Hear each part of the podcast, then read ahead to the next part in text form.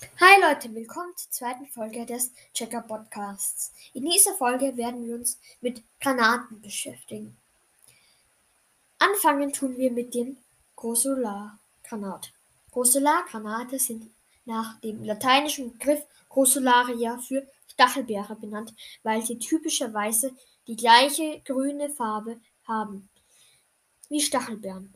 Sie können aber auch in Gelb, Rosa, Rot und Orange, Weiß oder anderen Grüntönen vorkommen. Grossolargranate enthalten die Elemente Calcium, Aluminium und sind üblicherweise im Marmor zu finden, der sich durch Kontakt mit Metamorphose aus Ton- und schlufhaltigen Kalkstein gebildet hat. Weiter geht es mit dem Pyrob. Pyrobgranate enthalten die Elemente Magnesium und Aluminium. Magnesium äh, brennt auch unter Wasser, weil es sich den Sauerstoff aus dem Wasser rausholt. Also man kann ihn nicht mit Wasser löschen. Das ist fast unmöglich. Ist eigentlich unmöglich. Aber er irgendwann mal hört er auf zu brennen. Und Aluminium und sind meist mit tiefroter Farbe bis schwarz. Farbe. Selten sind sie auch lila, rosarot oder sogar farblos. Durchsichtige, durchsichtige Pyrokristalle werden häufig als Schmucksteine verwendet. Der Granat ist oft in Form von zwölfflächigen Kristallen, die durch Ader bezeichnet werden. Und wie kleine Fußbälle aussehen. Schauen wirklich wie kleine Fußbälle aus. In mafischem tiefen Gesteinen und Schiefern zu finden und unter hohem Druck entstanden sind.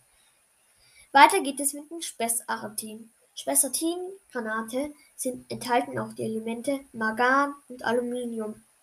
Sie sind meist orange, braun oder rot. Auch wenn sie Spessaratin normalerweise nicht als Schmuckstein verwendet wird, kann er auch ziemlich große zwölfliche Kristalle bilden. Die Ader,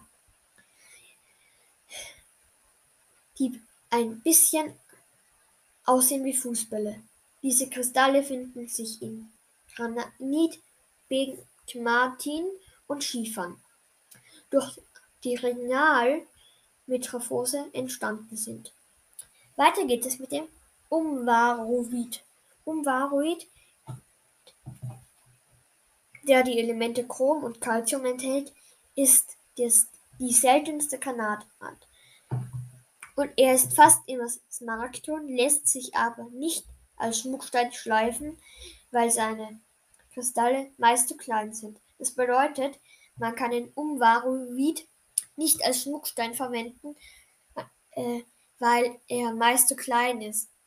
Es also es heißt, dass es fast unmöglich ist, einen Umvaroid in äh, auf Armbändern zu finden, weil er als Schmuckstein zu klein ist.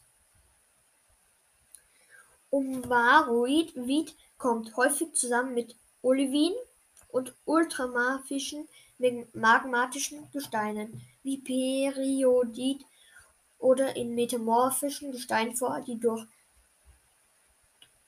vor durch die heiße mineralreiche Flüssigkeit geflossen ist. Weiter geht es mit dem Andrait. Dieser häufig vorkommende Granat enthält die Elemente Calcium und Eisen und ist meist gelb-grün, braun oder schwarz. In durchsichtiger und grüner Form wird er unter dem Namen Demantoid als Schmuckstein verwendet. Dieser ist jedoch sehr selten. Android, Andradit kann auch kann in Basalt, Granit, Pegmenten und in Kalkstein entstanden kontaktmetamorphen Gesteinen entstehen. Weiter geht es mit den Almadin. Und das ist heute auch der letzte Granat. Almadin ist das häufigste Mineral der Granatgruppe. Das heißt, dass, er, dass der Almadin am häufigsten unter den Granaten vorkommt. Er enthält Eisen, Aluminium, er ist meist dunkelrot bis bräunlich-schwarz und bildet große zwölfflächige Kristalle, die Dichoader. In Glimmschiefern und Gneis, er kann auch in den magmatischen Gestein Diorit vorkommen.